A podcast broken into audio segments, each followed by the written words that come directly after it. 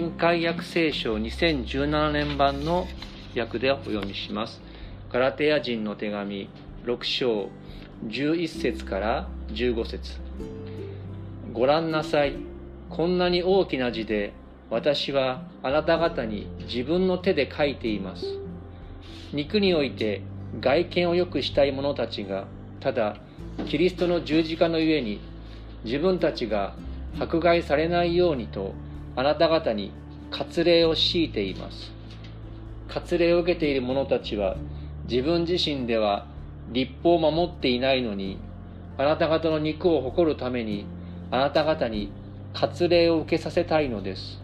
しかし私には私たちの主イエス・キリストの十字架以外に誇りとするものが決してあってはなりません。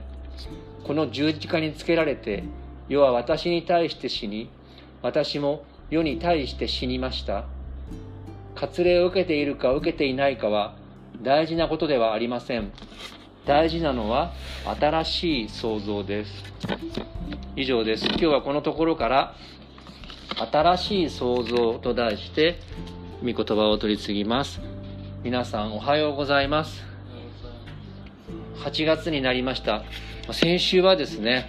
前半とても暑い日でした週でしたけど水曜日以降雨が降って木曜日はですね土砂降りになってですね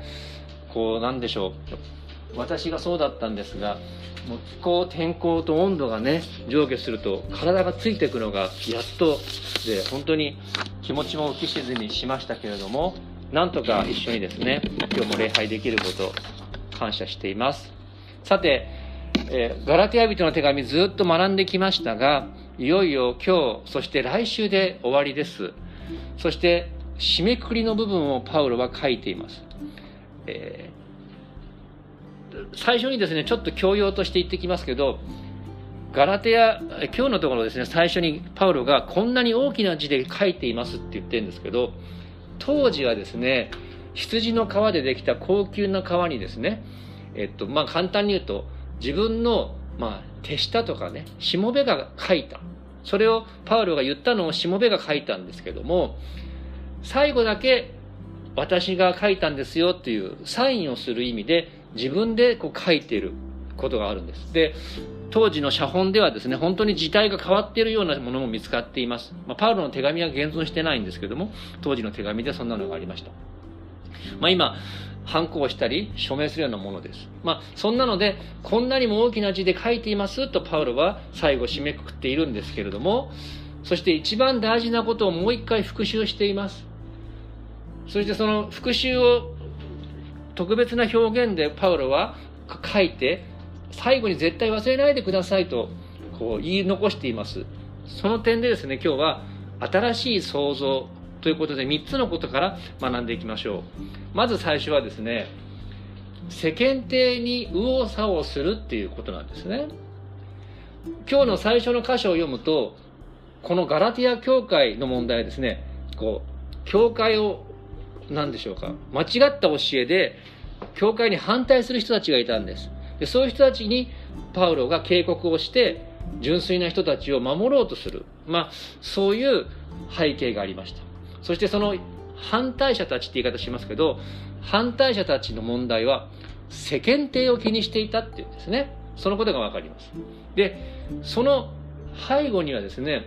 この世の基準、この世の基準っていうのはですね、イエス様や聖書と違った世間一般の基準で自分が価値ある人間かどうかってことを測って右往左往する。そういう人の様子が見ております。でそれはですね今の私たちにも共通する問題ですね。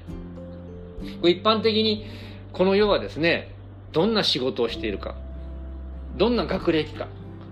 収入や財産どれくらいかあるいは交友関係どんな友達と付き合ってるかっていうことで私たちを価値あるもの価値ないものとこう判断しがちです。そしてそういうことで自分をまた見つめて心が上がったり下がったりしてしまう。右往左往してしまう。そんなことがあります。で実はこの6節1213節前の画面にも出てますけどその背景が分かります。ちょっと読んでみますね。肉において肉においてっていうのはこの体ですね。肉において外見を良くしたい者たちがただキリストの十字架の上に自分たちが迫害されないようにとあなた方に割礼を強いています。難しいんですがここから読めるかで読んでみましょうか3はい。割礼を受けている者たちは自分自身では立法を守っていないのにあなた方の肉を誇るためにあなた方に割礼を受けさせたいのです。ここにありますね。外見を良くしたい、まあ、十字架の上に自分たちが迫害されないために。そしてあなた方の肉をというのはですねいわゆる世間体を誇るために割礼を受けさせたい。受けさせた、まあ、割礼詳しく言いませんけどユダヤ人がですね自分の男性が体に傷をつける、まあ、そういうユダヤ人としての証拠を体に刻んでそして自分は選ばれた人間だっていうことを神の前と人の前で証しする。それがまあ割礼。それが受けた人が本当のユダヤ人。本当の神の選びの民だって。そういう背景が当時のユダヤ人社会にあったわけです。そしてちょっと難しいかもしれませんけどそういう背景があったんですね。そしてガラティアのクリスチャンというのはユダヤ人じゃない。ローマ人やギリシャ人だったので割礼を受けていなかった。でそういう人たちにこの割礼を受けさせる。そして、えー、立法を守らせる。でねちょっと難しいんですけどユダヤ人は割礼を受けてない立法を守ってない違法人とけ交わったらご飯を一緒に食べたら汚れるって言われたんです。で当時教会でユダヤ人以外の人がガラテヤ人なども神の民クリスチャンになって加わってきた時にユダヤ人がですねあああの違法人たちはね汚れている割礼を受けてないし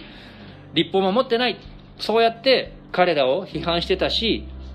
違法人と一緒に食事をするユダヤ人もユダヤ人クリスチャンも批判していました。だからそのユダヤ人クリスチャンはまあ反対者としてですねガラテヤ人に割礼を施してそして立法を守らせていた。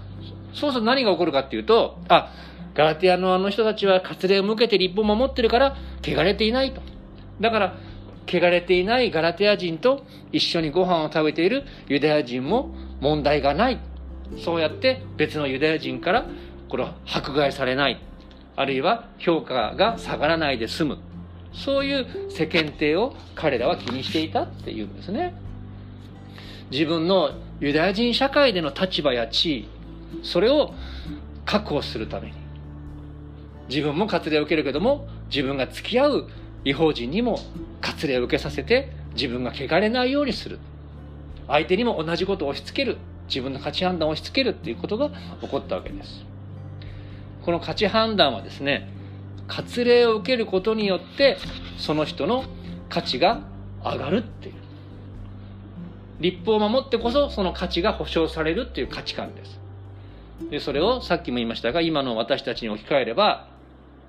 こういう仕事に就けばこういう学歴を持ってればこれだけの収入と財産があればあるいはこういう人たちとの付き合いがあれば自分は社会で価値があるって考える。まあ余談です脱線ですけど今話題になっているある宗教団体と政治家の関係はですねまあ宗教をやってる身からするとああいういう政治家たちと付き合えば自分たちの教会の価値も上がるって考えたんです。それですり寄ってったしまあそして政治家の人たちはそういう教団の力を借りれば自分も社会的な地位を維持できるそういうことを考えたわけです。ちなみに教会って名前がついてもですね先週も言いましたけどあれはカルトですから本当の教会ではありませんので困ったら今日私たちの教会に相談してください。まあ話脱線しましたけどいわゆるこの世の価値判断で私たちは自分を測ったり人に自分が測られたりと思って右往左往してしまうというそういう問題が今も当時のユダヤ人社会にもあったということです。そして違法人にもあった。2番目パウロはその中でですねこの世も私も十字架につけられたって言ってるんですね。6章の14節でパウロはこう言っています。ちょっと難しいんですけど読める方は読んでみましょうか。3はい。しかし私には私たちの主イエス・キリストの十字架以外に誇りとするものが決してあってはなりません。この十字架につけられて世は私に対して死に私も世に対して死にました。これはね使徒パウロの肖像。まあ実際見た人いないんだけどいろんな肖像画がですね名画にありますけどこんな感じだったのかなパウロは。でですねパウロはここでこういうんですね。自分はこの世の価値観に対して自分を測らない。私たちの主イエス・キリストの十字架以外に誇りとするものが決してあってはなりませんって言ってるんです。イエス様の十字架だけが私の拠り所だって言ってるんですね。強い否定形の決してあってはなりませんという言葉です。名ゲノイと決して行ってはいけない。そして十字架以外の価値判断を否定しています。その理由として十字架につけられて世は私に対して死に私も世に対して死んでいるっていうそういうことです。簡潔に言えばですねパウロはこの世の価値観に対して自分は死んでいるって言ってるんですね。この世の価値観に対して死んでるってどういうことかっていうとこの赤い字にありますがこの世の価値観によって自分は価値を裁かれないし自分もこの世の価値観によって自分の価値を判断しないと言っているんです。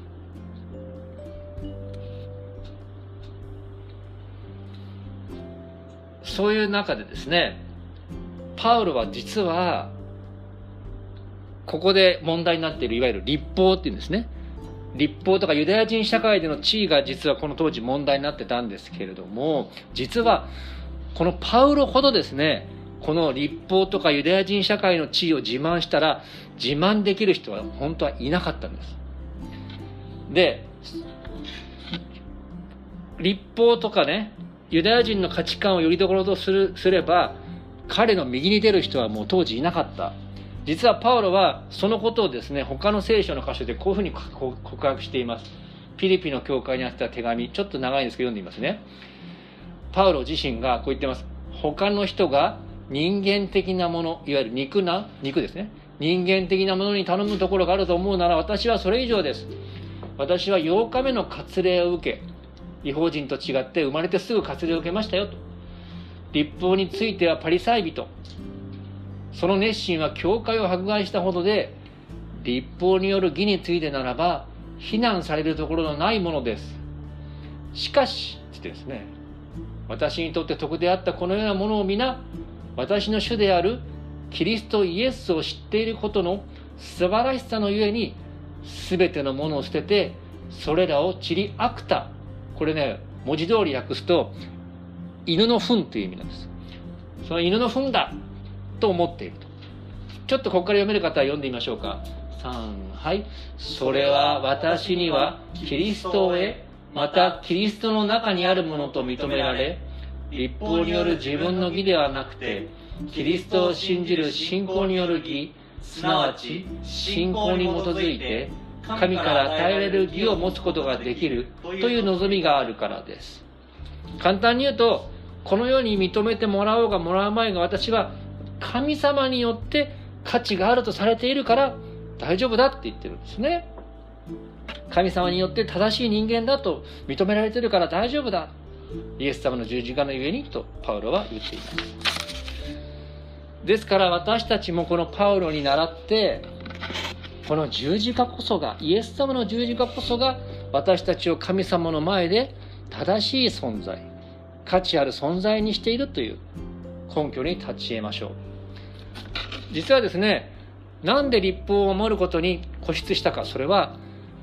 自分が間違いを犯した時に立法の通りに行うことによって神の前の自分を取り繕うことができると考えたからです。皆さんどうですか？自分が正しいって神様の前で自分を取り繕うことできますか？ねえあなたは私の前で自分の正しさ証明できますか？って言われたらできる人いないんですね。でもいやイエス様が十字架で私の罪を全部許してくれたから私の罪の罰を全部イエス様が十字架で負ってくれたから私は罪なき者とされて神様あなたの前で自分の立場を正しいと言えるんですって言えば神様はその通りと言って私たちを受け入れてくれます。ですから私たちもこのパウロに倣ってイエス様の十字架よりどころとしてこの世の価値観に対しては死んだものと自分を考えその価値観によって右往左往することはやめましょう。でもねこれねじゃあ何もしなくていいってことじゃないんです。実はねそういうところから自由になるともっとですね頑張れます。人から評価されなくていい。自分は神様と人の前で最善を尽くすっていうそういう固い決意が与えられますから実はこういうこの世の価値観に死んだ人こそですね自分がなすべきことを迷わずにこう邁進していくことができるんですね。そのことも覚えておいてください。努力は尊いことです。仕事や勉強を頑張ることも悪いことではありませんのでそれはそれとして覚えておいてください。最後。じゃあ新しい創造に生きるためにというとこを見てみましょう。パウロは続けてこう言っています。6章15節読める方読んでみましょうか。3はい。割礼を受けているか受けていないかは大事なことではありません。大事なのは新しい創造です。私たちは、まあ、教会に集っているクリスチャンはですねイエス様を信じて新しく作り変えられました。でパウロはそのことをここで新しい創造だって言っています。つまりこの世の価値観に振り回されるのではなくてイエス様の復活の命に預かって新しく作り変えられ続けることが一番大事なのであるってパウロはこう断言しています、ね、大事なのは新しい創造だ。割礼この世の価値観じゃない。大事なのは新しい創造だ。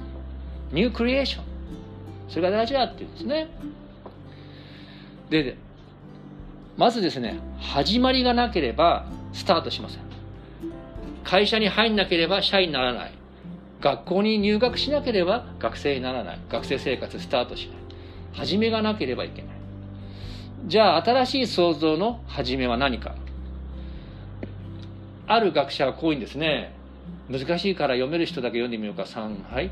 新たな創造は私が世界に対してまた世界が私に対して十字架につけられることなしには始まらない。新たな創造の始まりは十字架につけられることだっていうんですね。一体それはどういうことか。この救いの始まり。新しい創造の始まりは救いの始まりなんですけどそれはですねイエス様の復活の前にイエス様の十字架の死があった。同じように私たちは新しい創造の前に死を体験しなければいけないということです。そのことを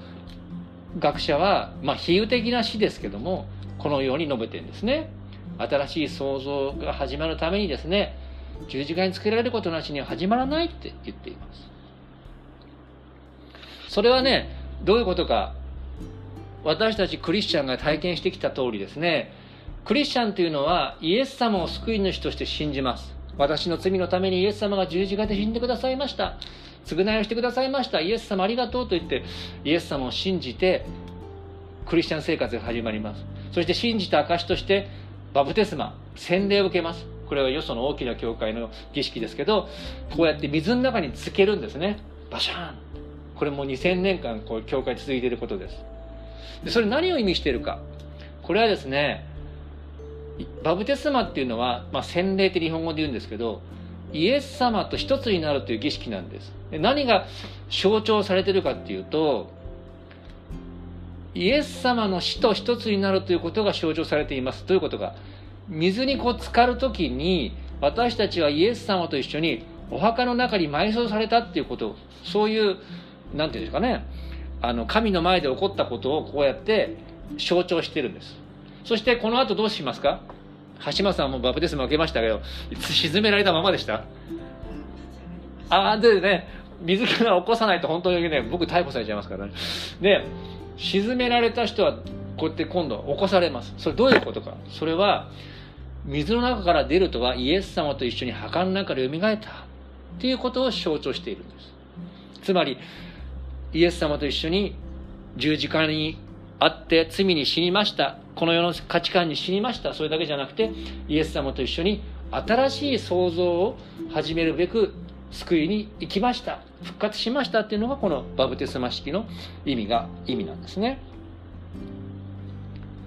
はい。で実は私たちはここで始まったんですけどもそれで全てが終わった完成したわけじゃないんですね。実はまず水から上がったら生涯をかけて一生かけてイエス様の復活の命に私たちは預かるんです。だからすごいあっちゃいけないんですけど万が一アクシデントで死んでしまったとしても私たちはそれはどういう形かちょっとわからないんですけど死んでしまったとしても新しい命に生きるんですね。そうやってイエス様とずっと生き続けます。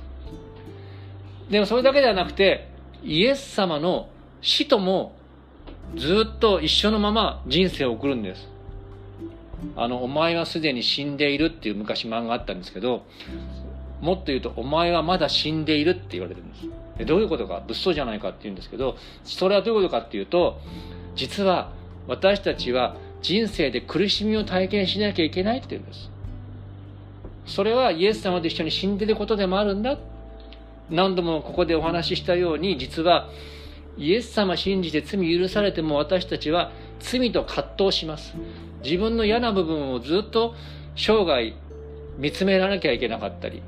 そういうものはですね私たちはこの世で生きている限りなくならないんですね。肉体にある限り。だから自分の罪に悩んだり罪をの誘惑にあったりして苦しむ。実はそういう状態がイエス様と一緒に死んでいるっていうこと。そしてイエス様と共に死んでいるっていうのはですね時に罪を犯してしまうことがあってもイエス様と共に死んでいる人はその罪の罰をもう死んで償ったとされてるからその罪の罰を負わなくても大丈夫だっていうことです。それは犯罪じゃなくてですね神の前でその罪を償う必要はないというそういう意味で死んで償いが終わっているってことなんですね。はい。でこういう状態はですね難しい言葉で言うと前に出てます。救いの緊張関係っていうんです。それどういうことかというともうとまだの緊張関係を生きるということなんですね。どういうことか。つまりですねもう救いが始まっています。がまだ完成していないってことなんです。イエス様と共に十字架に死んで復活しました。でもう新しい創造が始まっていますがまだ完成していない。いつもこれ言ってますよね私がね。完成するのは私たちがまあ簡単に言うとこの世の生涯を終えた後イエス様と再会した時に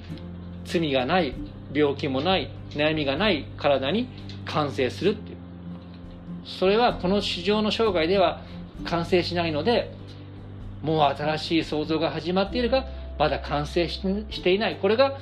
もうとまだの緊張関係を生きる。罪に悩む。それはイエス様と共に死ぬ死んでいるってことでもあるわけですね。これが現実です。でねこのことが分かると私たちは宗教カルトに騙されません。今話題になっている宗教カルト例えばですねあなたが自分の罪に悩むのはあなたの前世の人が悪いことをしたからあなたは罪に悩み続けるんですよって言ったりあるいはあなたの先祖が悪いことをしたからそのたたりであなたの罪はあなたは罪やめられないんですよそういうことを言って脅します。だからこれだけ献金すればこういう壺を買えばこういう印鑑を買えばこれだけお金を払えばあなたは先祖の罪から自由になるしあなたは前世の罪から自由になるからお金払いなさいと言って騙されていって1億も10億も払う人が出てくるわけです。なんでか。それは今言ったように私たちは生涯ですね自分の罪に悩まなくなることはないんです。ね。悩まなくなることはないから脅されるたびにお金を払ってしまうわけです。でもイエス様の救いは違います。そう私は罪に悩むけども